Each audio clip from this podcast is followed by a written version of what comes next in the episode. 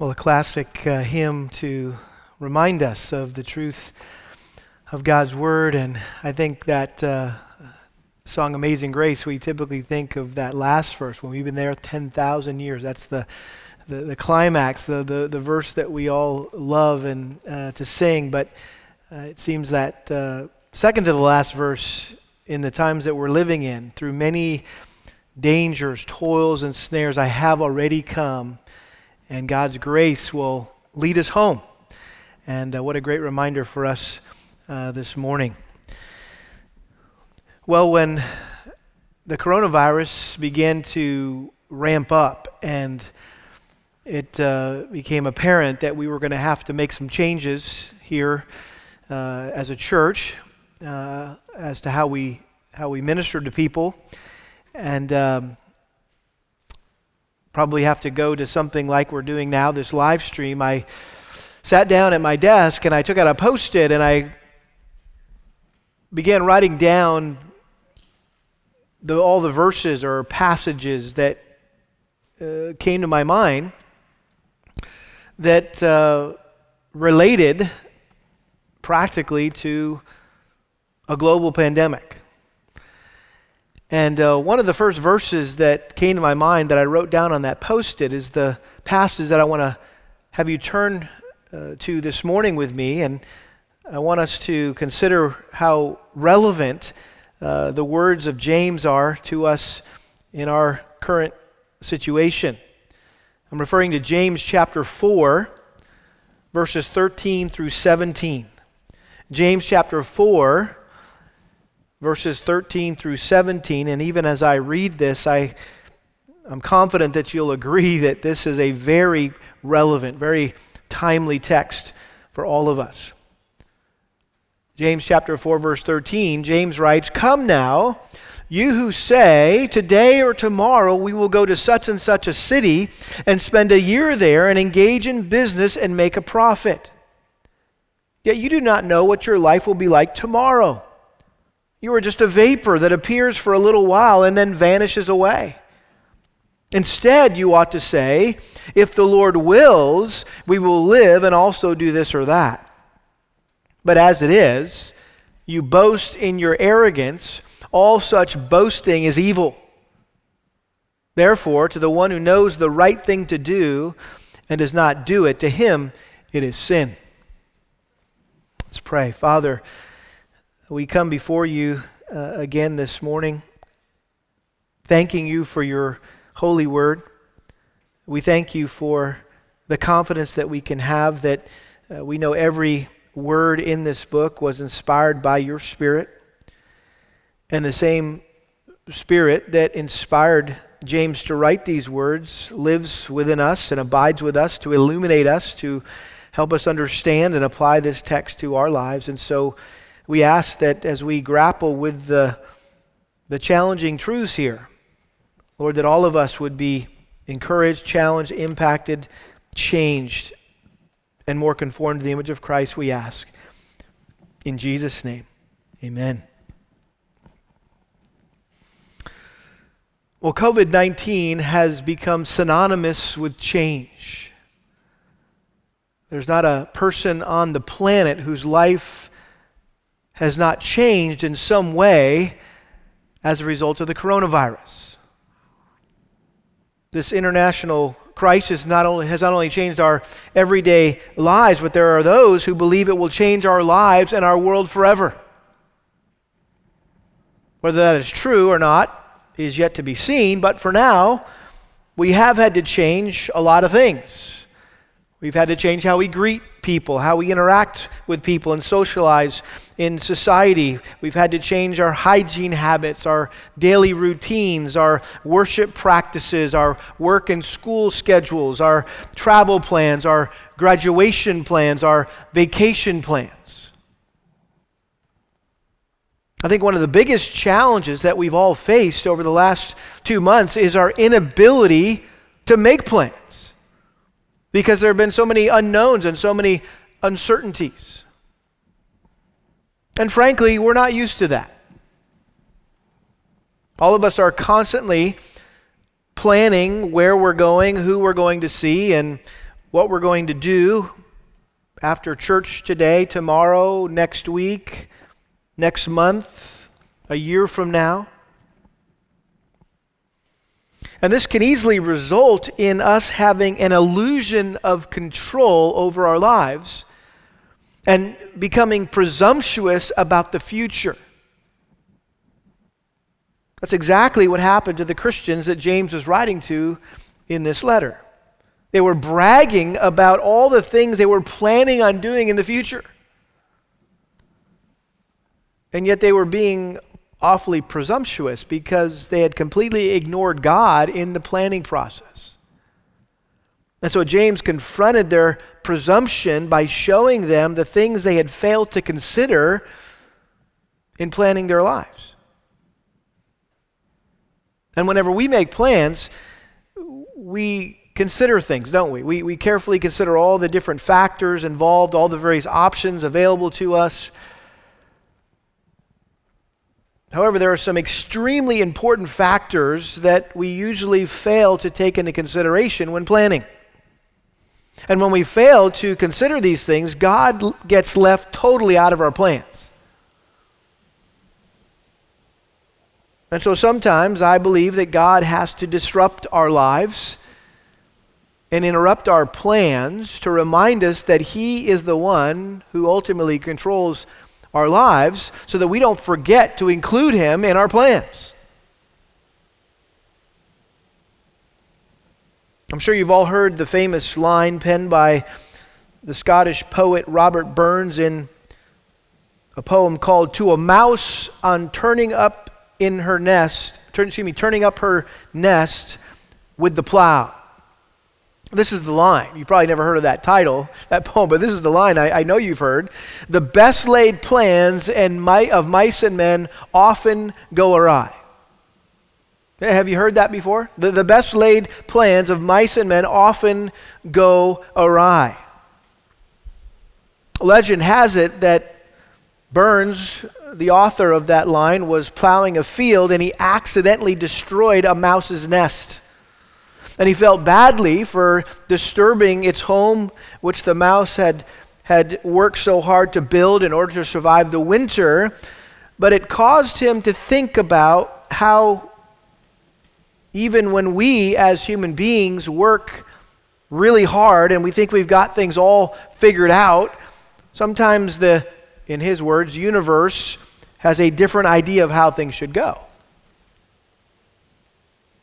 Well, from a biblical perspective, even when we work really hard and think we've got our lives all figured out and all planned out, sometimes God has a different plan for our lives. That's why I love Proverbs 16, verse 9 which says this The mind of man plans his way, but the Lord directs his steps. The mind of man plans his way, but the Lord directs his steps. The coronavirus has given us all an opportunity to put this verse into practice in our lives. And James wants to help us this morning to do that in this passage by reminding us that while planning is a normal, natural part of our lives, well, so is change. Life is subject to change. And the simple lesson to be learned here today is if after making plans or setting our course in a specific direction and the Lord sees fits to overrule and alter our plans or redirect our lives, then we must humbly and gladly submit to His will for our lives. And so, what I'd like you to see this morning from this text is six factors, six factors that we need to always take into consideration whenever we're making plans so that God doesn't get left out of our plans. Hopefully, you uh, were able to download the uh, sermon outline application question sheet that we sent via email, Facebook. I think it's even right there on your screen potentially that you can look at it. But let's look at these six factors. Six factors that, that we always need to take into consideration whenever we're making plans so God doesn't get left out of our plans. The first factor is the incapability of man. The incapability of man. Notice verse 13. Come now, you who say, Today or tomorrow we will go to such and such a city and spend a year and engage in business and make a profit. That expression, come now, was an expression used to get somebody's attention. And James vigorously demanded their attention, the reader's attention. He's, he's demanding our attention this morning. This text demands our attention because it's as, as if his readers had fallen asleep, and so he wanted to shake them, to, to wake them up, and tell them something urgent. And so, if you're sitting there on your couch this morning or on your La-Z-Boy, all cuddled up with your blanket, and maybe you're still in your pajamas, well, guess what? This text wants you to wake up. Listen attentively this morning. There's something here that God wants to say to you. He said, Come now, you who say, and this you he's referring to was, was Jewish merchants. He was calling them out. Uh, these guys who were in the habit of traveling from one city to another, and they would set up shop for a while, and they would make some money, and they would move on to the next city. And what he was doing here, he was mimicking their presumptuous attitude as they made their future plans. Come now, you who say, today or tomorrow, we're going to go here, we're going to do this, and we're going to win this and make this kind of money. And now, James wasn't faulting them for making plans.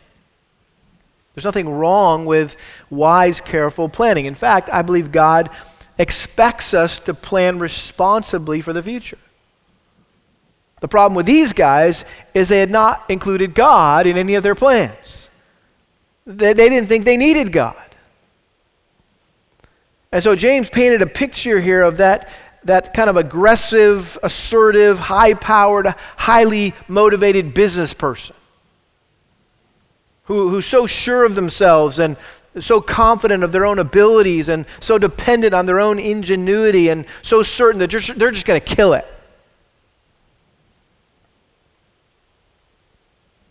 There's an air of invincibility about them, and they think they're fully capable and in and of themselves of accomplishing whatever they set out to do. And but what they failed to realize is apart from God, they are incapable of doing any of the things they had planned. Jesus said in John 15, 5, apart from me, you can do nothing.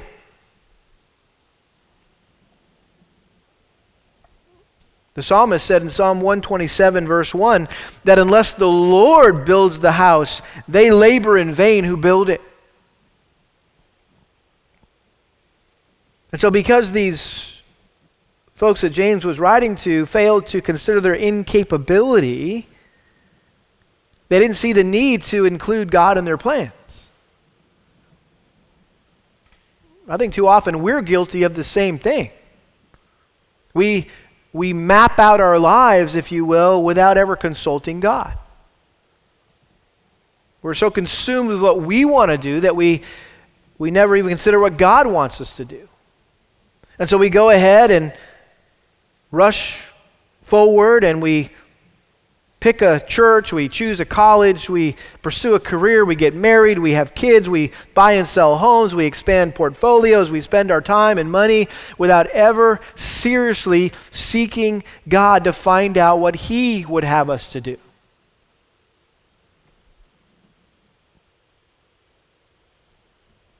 I want you to take a moment this morning while you're sitting there to Think of something that you're planning to do sometime in the near future. Have you thought of something?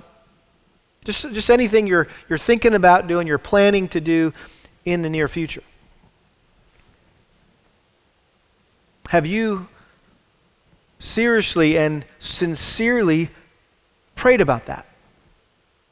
Have you asked God to give you the wisdom to know how to accomplish that or to give you the strength or the ability to accomplish that? Have you asked Him if, if it's what He wants you to do? If you haven't done any of those things, then I would say that you're worse than an atheist.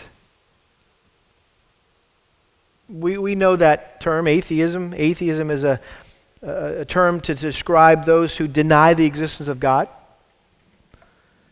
But what is far more common, I think, is, is, is people who say they believe that God exists, but they live like He doesn't. It's, what, it's what's been referred to as practical atheism. You may not deny that there is a God, but you defy His will for your life. Or you just disregard Him when you make plans. How do you respond when your plans don't work out?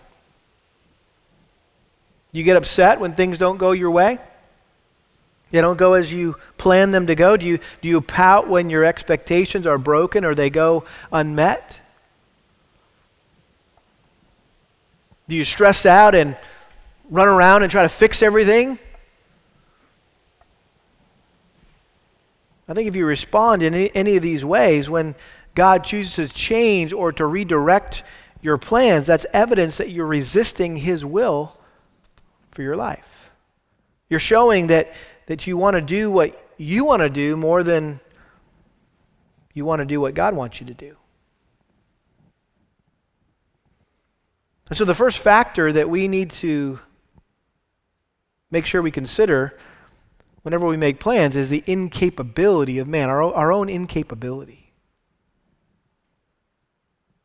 There's a second factor that we need to keep in mind when we make plans, and that is the uncertainty of life. The uncertainty of life. Notice verse 14.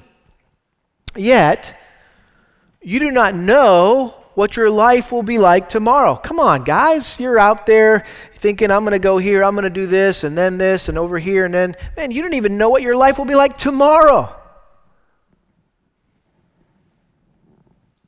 I mean, you could leave happy and healthy one day, and the very next day you get robbed, your camel gets a flat tire, I guess comes up lame. You could contract the coronavirus. You could lose everything in the stock market. You don't know what tomorrow holds. Life is full, is full of all sorts of unforeseen circumstances which have, we, we have absolutely no control over whatsoever. Any number of things could happen to us that will instantly and completely and permanently change or alter our lives. We never know what's going to happen tomorrow. Proverbs 27 1 says it this way Do not boast about tomorrow, for you do not know what a day may bring forth.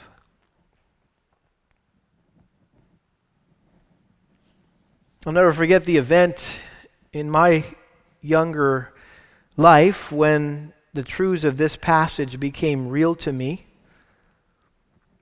when you're young and in college and you have your whole life in front of you and there is a sense of invincibility and um, you know you you you you, just think you're um, you know in, invincible. And uh, anyway we were had this plan. Kelly and me and some gals from the school four other gals uh, we were going to drive up uh, the California coast from LA to Seattle.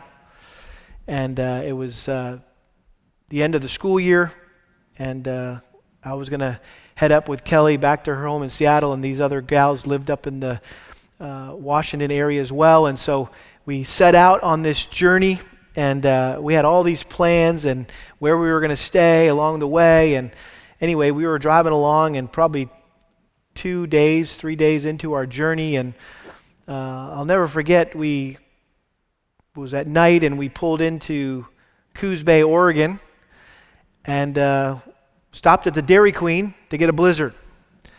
And uh, we were going to go a little bit further before we uh, made it to our destination that evening. And, and uh, so we were driving along, and the whole, the whole way, uh, Kelly and I were in the front in her car, and, and uh, these gals were in the back. And they, they, this gal, she had this old Plymouth Fury. I mean, this thing was old, and it was just huge, and the steering wheel was like about this big. And anyway, so I would be driving along and just keeping them in my rearview mirror the whole way. And so anyway, we pulled out of Coos Bay and we're just eating our blizzards and driving down the road. And I, they're in the rearview mirror. I'm seeing it's at night now, and I just see their headlights and and uh, was driving along. And I looked back and I didn't see their headlights. And so I slowed down a little bit and. I still didn't see their headlights, and I thought, well, that's kind of strange. And so I actually pulled over to wait for them, and after waiting for a few minutes, they never came. And I thought, hmm, something must have happened. Maybe they got a flat tire, had to pull over. Uh, so I turned around and we started heading back down the road. And sure enough, there were these two headlights on the side of the road. And I thought, okay, sure, they just probably pulled over, had to stop for some reason. And so as we got closer and we pulled up next to their car, I looked out and I noticed it was their car, but their car was flipped over on its top and the roof was completely collapsed and the car was flattened. What I had realized was that as they were driving, the car went off into the ditch and the gal overcorrected and uh, hit the embankment and flipped the car over. And so I told Kelly to stay in the car and I got out, and all I could see was through the little crack of the window that was left, I could see a leg pinned in this car. And by the looks of the accident, I thought, these girls are dead. There's no way they could survive that. And so I went up to the car and I really didn't know what to do. I, I, and so I remember just kneeling down on the back bumper and audibly crying out to God for mercy because I didn't know what to do. And immediately, three of the girls showed up behind me. And I was like, well, are you guys okay? Oh, yeah, we crawled out, and, and this other gal is still in there. The driver's still in there. And so, anyway, by the grace of God, the first person to come upon us was an off duty uh, paramedic. And uh, they were there, and they called in the police and the ambulance, and they were able to extract this gal from the car. And by the grace of God, she just had a minor neck injury. And um, a church in the area heard about the situation, and they put us up in a hotel for the night. And uh, provided us food, and uh, we, it was just amazing how God took care of us. And uh, I still have pictures of that car in one of my old Bibles. I keep it in the front of my Bible just as a reminder of the brevity of life. Come now, you who say you're going to go here and you're going to do this and you're going to travel up the coast, and you, you don't know what your life will be like tomorrow. You don't know what's going to happen. And in a split second, everything changed.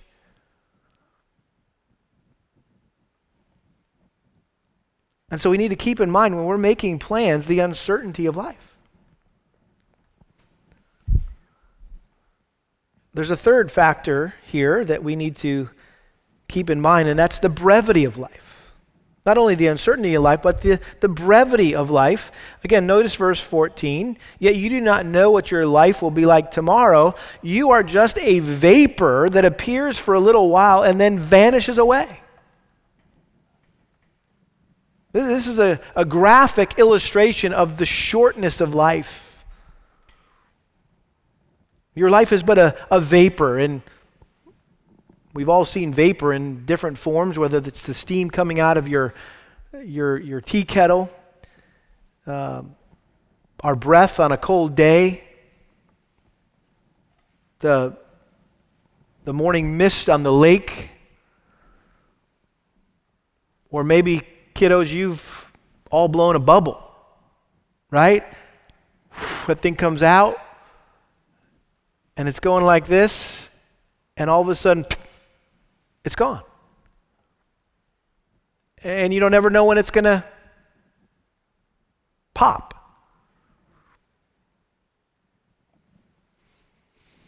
Well, the shortness of life is a common theme throughout the Bible particularly in the book of Psalms. Psalm 39, verses 4 and 5. David writes this Lord, make me to know my end and what is the extent of my days. Let me know how transient I am. Behold, you have made my days as handbreadths. In other words, the distance between your finger and your, your, your palm, the, the hand, the breadth of your hand, it's just that short, it's that small. And my lifetime is nothing in your sight. Surely every man at his best is a mere breath. And then, of course, we already read Psalm 90 this morning earlier. talking about how God is from everlasting to everlasting, but we, on the other hand, are turned back into dust. For a thousand years in your sight are like yesterday when it passes by, or as a watch in the night. You have swept them away like a flood, They fell asleep. In the morning they are like grass which sprouts anew. In the morning it flourishes and sprouts anew. Toward evening it fades and withers away. As for the days of our life, they contain 70 years, or if due to strength, 80 years. Yet their pride is but labor and sorrow, for soon it is gone and we fly away. Who understands the power of your anger and your fury according to the fear that is due you? So teach us to number our days, that we may present to you a heart of wisdom. I think the idea there is like the old. Uh, the Old West threat, right? Your days are numbered. Point is, you don't know. You could live to your 80, but you don't know. Life is short. Keep that in mind when you make decisions, when you make plans. There's another factor a fourth factor that we need to always consider when we're making our plans, and this may be the, the, the key really to this passage, and that is the sovereignty of God. The sovereignty of God. Notice verse 15 Yet you do not know what your life will be like tomorrow. You are just a vapor that appears for a little while and then vanishes away. Instead, you ought to say, If the Lord wills, we will live and also do this or that. Instead, he says, well, instead of what? Instead of saying, hey, we're going to do this or that, we're going to go to this city, we're going to make some money here, then we're going to go here, we're going to do that. Instead of saying that, what you should say is, if the Lord wills, we will live and also do this or that. He's contrasting the, the proud speech of the businessman in verse 13.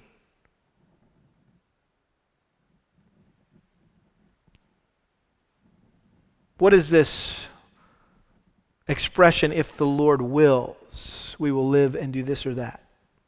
It's a humble confession of and submission to God's sovereignty over our lives. Sovereignty means that God is sovereign, He reigns over all things, He's in absolute control of everything. Psalm 103, verse 19 God sits on his throne, and his sovereignty rules over all.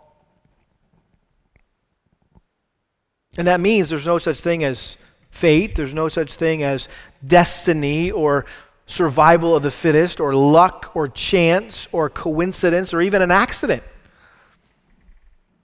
I mean, if you want to be really biblical in your language, uh, what happened outside of Coos Bay, Oregon was not an accident, it was a providence. It was all part of the plan of God to accomplish His purposes. At least in the life of one young college guy who thought he had the world by the tail and was invincible and had it all figured out. So James is encouraging us here, exhorting us here to qualify our plans with the statement, if the Lord's will. And by doing that, we're acknowledging that God is the one who's ultimately in charge of our lives. But more importantly, we're expressing our willingness to submit to whatever God's will is for our lives. In essence, what we're saying when we say, if the Lord wills, we're actually saying this this is what I'm planning to do, but my plans may not coincide with God's plans. And so if He chooses to change my plans, I'm not going to fight it. I'm not going to resent it. I'm not going to resist it or be bitter about it. But I'm going to gladly accept it because I'm convinced that God is a whole lot smarter than me and His plans are a whole lot better for me.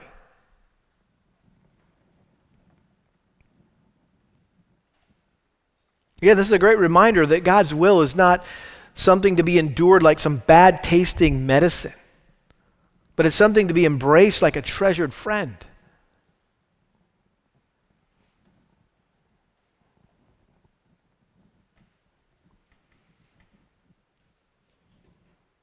I don't think James was expecting us to mechanically repeat this phrase every time we tell someone about what we're planning to do like, Lord willing, I'm planning to finish this sermon, and Lord willing, after uh, church today, I'm going to go home and celebrate my wife's birthday, and Lord willing, we're going to play a game, and Lord willing, we're going to next week do this, and Lord willing, Lord willing, Lord willing, Lord willing.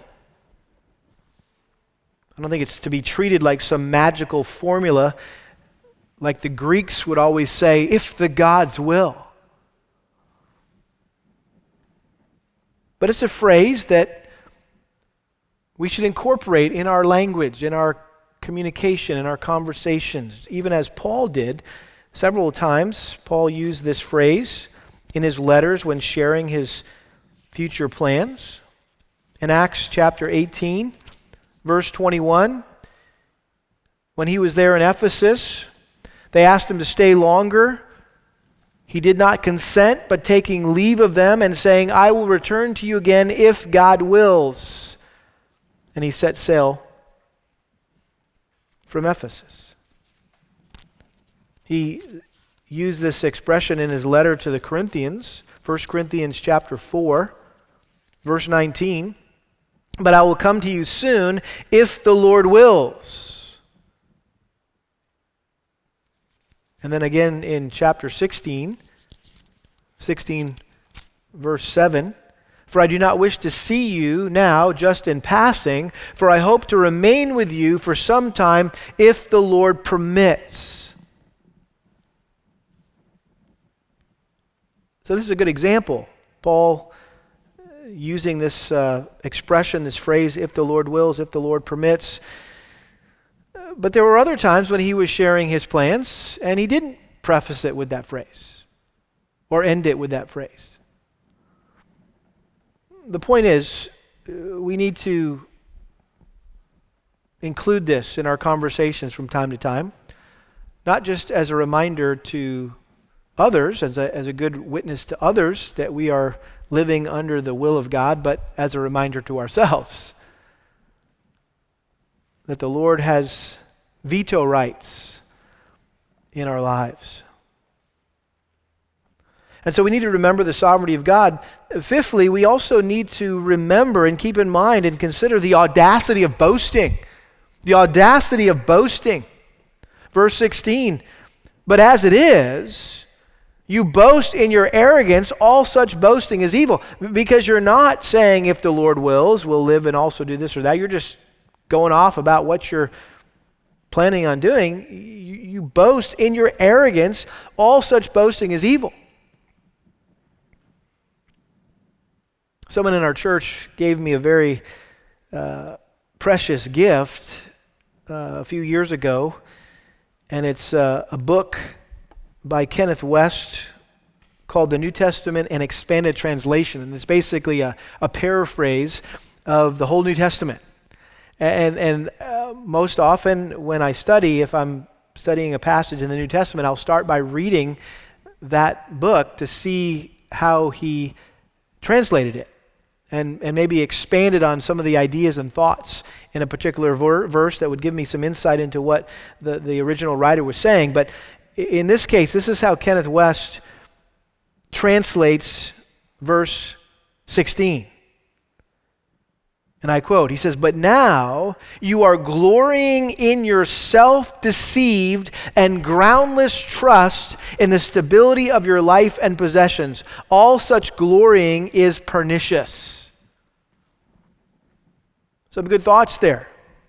Self deception, the illusion of control, groundless trust in your own ability your own possessions. All such glorying is pernicious. Pernicious is not a word we often hear, but it simply means something that's harmful or destructive in a gradual, subtle way. And so when we walk around saying, yeah, we're going to do this, we're going to do that, we kind of boast of the things that we're planning. Well, we're gradually destroying ourselves. He says, As it is, you boast. And the word here is it expresses the idea of a wandering quack who, who bragged about all the things that they were able to do, the, the cures that they, they, they uh, that weren't really cures. Or, or, or a person who tried to impress people by claiming to be able to do things that they couldn't really do. This is the wandering quack guy. This boastful, arrogant guy. Arrogance, again, is just boastful self confidence in your own strength, your own skill, your own wisdom to accomplish your own plans. But he says, You boast in your arrogance, and all such boasting is evil. I mean, it's just, it's, it's extremely audacious for us to brag about what we're planning to do. It communicates to God and to others that you think that you're in control of your own life and that you can go here and do this and do whatever you want, whenever you want, with whoever you want, that you're the master of your destiny. And it's just plain evil, James says. It's, it's, it's aggressively and viciously evil and totally unacceptable to God.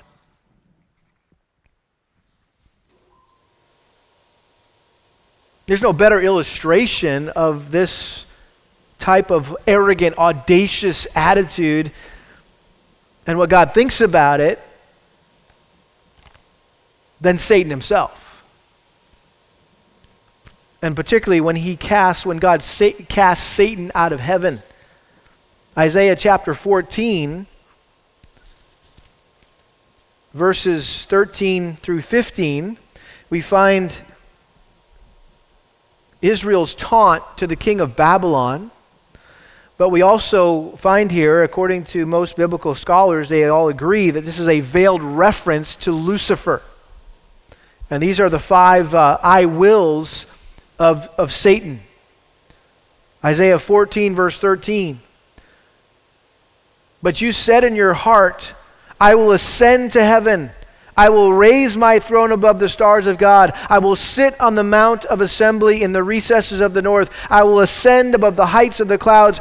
I will make myself like the Most High. Nevertheless, you will be thrust down to Sheol, to the recesses of the pit. Here was Satan, the chief angel, the most beautiful angel God ever created, boasting arrogantly, audaciously of what he was going to do. I'm going to do this, and I'm going to do this, and I will this, and I will that. Then God said, No, you aren't. No, you won't. You're going to hell.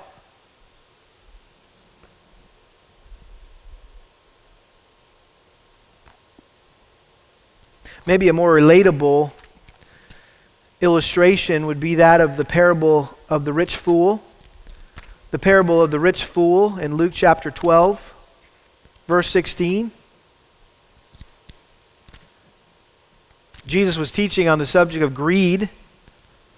In Luke chapter 12, verse 16, he tells a parable saying, The land of a rich man was very productive, and he began reasoning to himself, saying, What shall I do since I have no place to store my crops? then he said, This is what I will do. I will tear down my barns and build larger ones, and there I will store all my grain and my goods.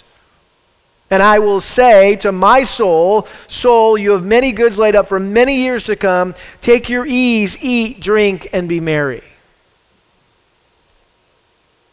Here's a guy who had it all figured out, had his whole life planned out. And it was all about him I, me, my.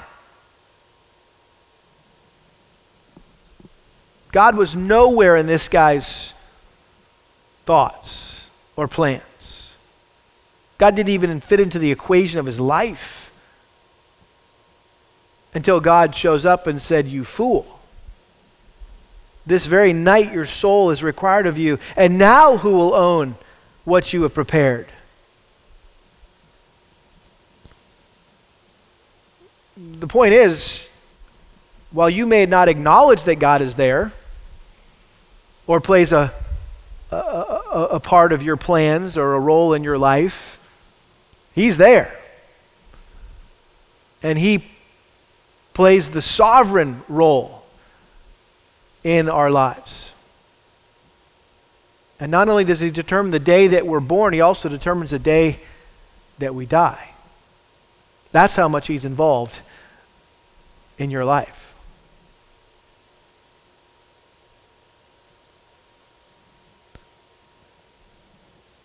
And so we need to realize the audacity of boasting. And then lastly, the sixth factor to consider when making plans is the iniquity of neglect. The iniquity of neglect, or simply stated, the sin of neglect. The sin of neglect. Notice verse 17. Back in James, verse 17 says, Therefore, to the one who knows the right thing to do and does not do it, to him it is sin. So that word therefore is, is letting us know that James is summarizing now what he's just said. He's, in other words, in light of what I've just said, to one who knows the right thing to do and does not do it, to him it is sin. In other words, you know now what is the right thing to do. You, you know what's right and you know what's wrong. I've just explained it to you. James says. And so the right thing to do, him who knows the right thing to do, the right thing is to, to humbly acknowledge our frailty and God's sovereignty and to plan our lives accordingly. In other words, including God in every plan that we make. And if we don't do that, we're sinning. Neglecting to include God in our plans is not just a small oversight. It's not even just a bad idea. It's sin. Granted, it's a sin of omission, which are sins that we don't often consider, right? We, we usually focus on sins of commission, which are the bad things that we do that we know we're not supposed to do, while sins of commission are the right things that we don't do that we know we're supposed to do.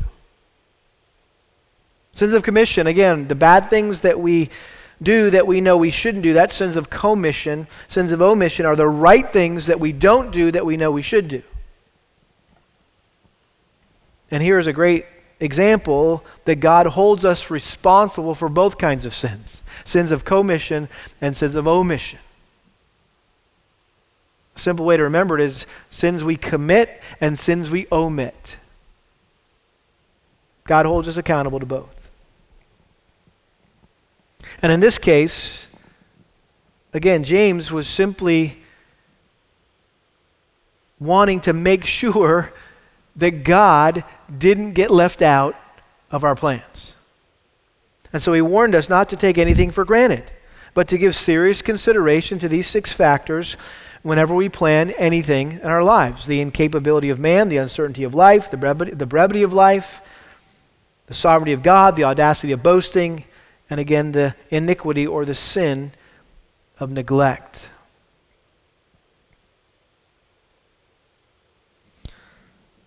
Now, I know you're used to us studying through books of the Bible, and so you know that there's a reason why these five verses are here in James chapter 4. They all fit into a bigger picture, and there's a context, an overall context here that we need to understand to make sure that we're not taking this out of context, but this fits uh, into the overall purpose of James' letter very well. And you say, well, how so? Well, if you are familiar with the, with the book of James, it's, it, it, you could title it The Fruit of Faith. In other words, uh, what James is getting at here is, is what, is what does true faith look like? In, in chapter 2 is really the heart of the, of the letter where he says, faith without works is dead. In other words, we're saved by grace through faith alone, but faith that saves is never alone. In other words, there's always some evidence, there's some fruit. The Bible says you'll know them. You'll know who's saved and who's not saved, who's a true follower of Christ and who's not a true follower of Christ by their fruit, by their actions, by their attitudes. And so throughout the book of James, he gives uh, different kinds of fruits that we should look for in our lives to, to demonstrate that we truly know Jesus Christ, that we have genuine, sincere faith, that we're a true believer.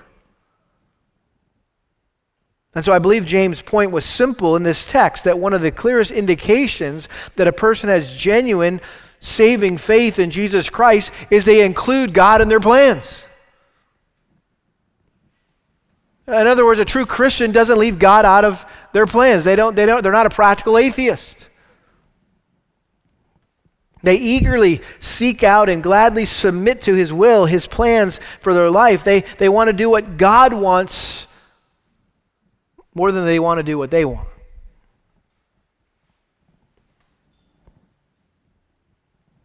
Mark chapter 3, verse 36, Jesus defined who he considered to be a member of his family when he said, quote, For whoever does the will of God, he is my brother and sister and mother. In Matthew 7 uh, 21, Jesus gave this strong warning Not everyone who says to me, Lord, Lord, will enter the kingdom of heaven, but he who does the will of my Father who's in heaven. In Ephesians 6, verse 6, Paul described Christians as slaves of Christ, doing the will of God from the heart. In 1 Peter chapter 4 verse 2 Peter exhorted believers to live the rest of their uh, Uh, of the time in the flesh, no longer for the lust of men, but for the will of God. And then in 1 John 2:17 the apostle John reminded believers that the world is passing away and also its lust, but the one who does the will of God abides forever. All these verses say the same thing that James was saying in this passage that the distinguishing mark of a genuine believer, a true Christian, is that they obey God's will. They do what God wants them to do rather than what they want to do.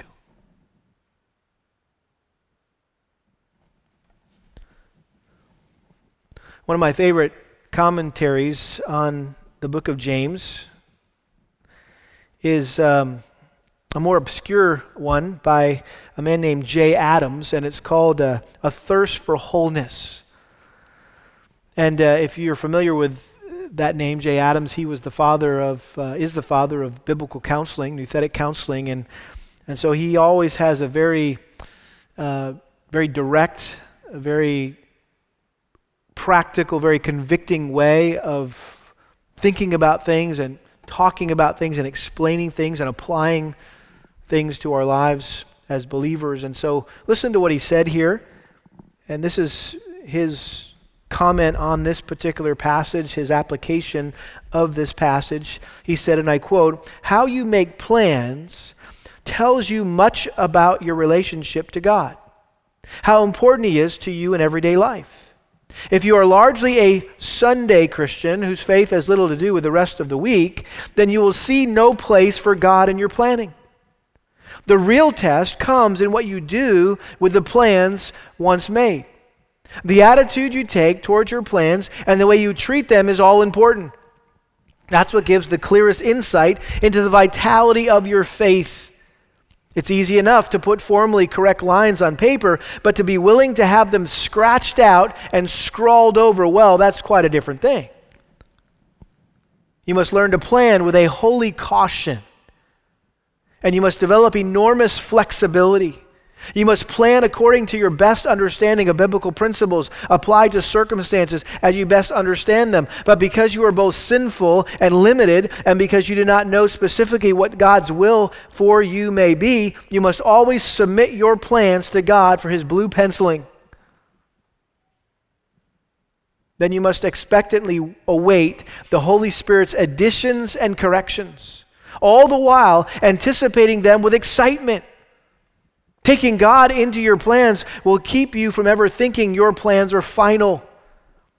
When you plan providentially, depending, depending on God to providentially handle your plans as He sees fit, God will review what you've done, make His alterations, and hand them back to you for your good and the good of His kingdom.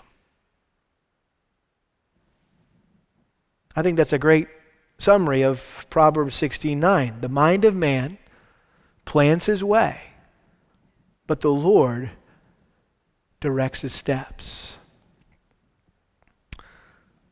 Beloved, remember that when God changes your plans, it's simply because he has a better plan.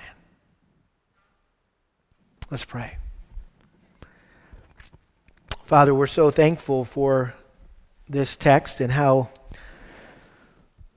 practical, how relevant it is to our lives in these uncertain days when it's been difficult to plan and uh, it's been frustrating for many of us that we can't plan.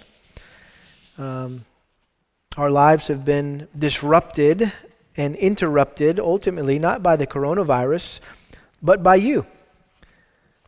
And it's a great reminder for all of us that we're not in control of our lives as we so often think and feel like we are. And uh, Lord, we confess that we are often presumptuous about the future. And so, Lord, thanks for keeping us in check by your grace, by your mercy, uh, bringing things like pandemics into our lives, uh, just as a divine reminder, a divine disruption um, to get us back on track in our thinking and our living. And so, Lord, help us as we seek to put this message into practice in our lives. May, may um, we be different that if, if it is true that our lives will never be the same, that our lives will have changed forever uh, as a result of this uh, virus, Lord, that this would be one of those ways. That we would never boast in our arrogance, but we would always say, if the Lord wills, if you will, we'll do this or that. We pray this in Jesus' name. Amen.